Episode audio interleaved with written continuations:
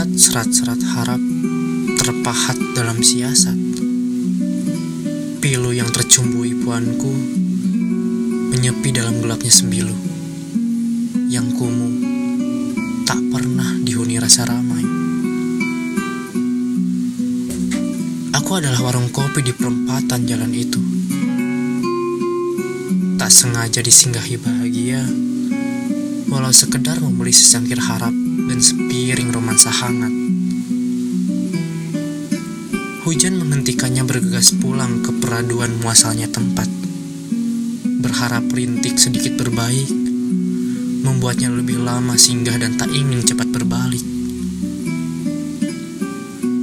Harapan ternyata semu, menaruhnya cepat, hanya menunggunya hilang lantas lenyap. Indah ternyata tak selamanya berlangsung lama.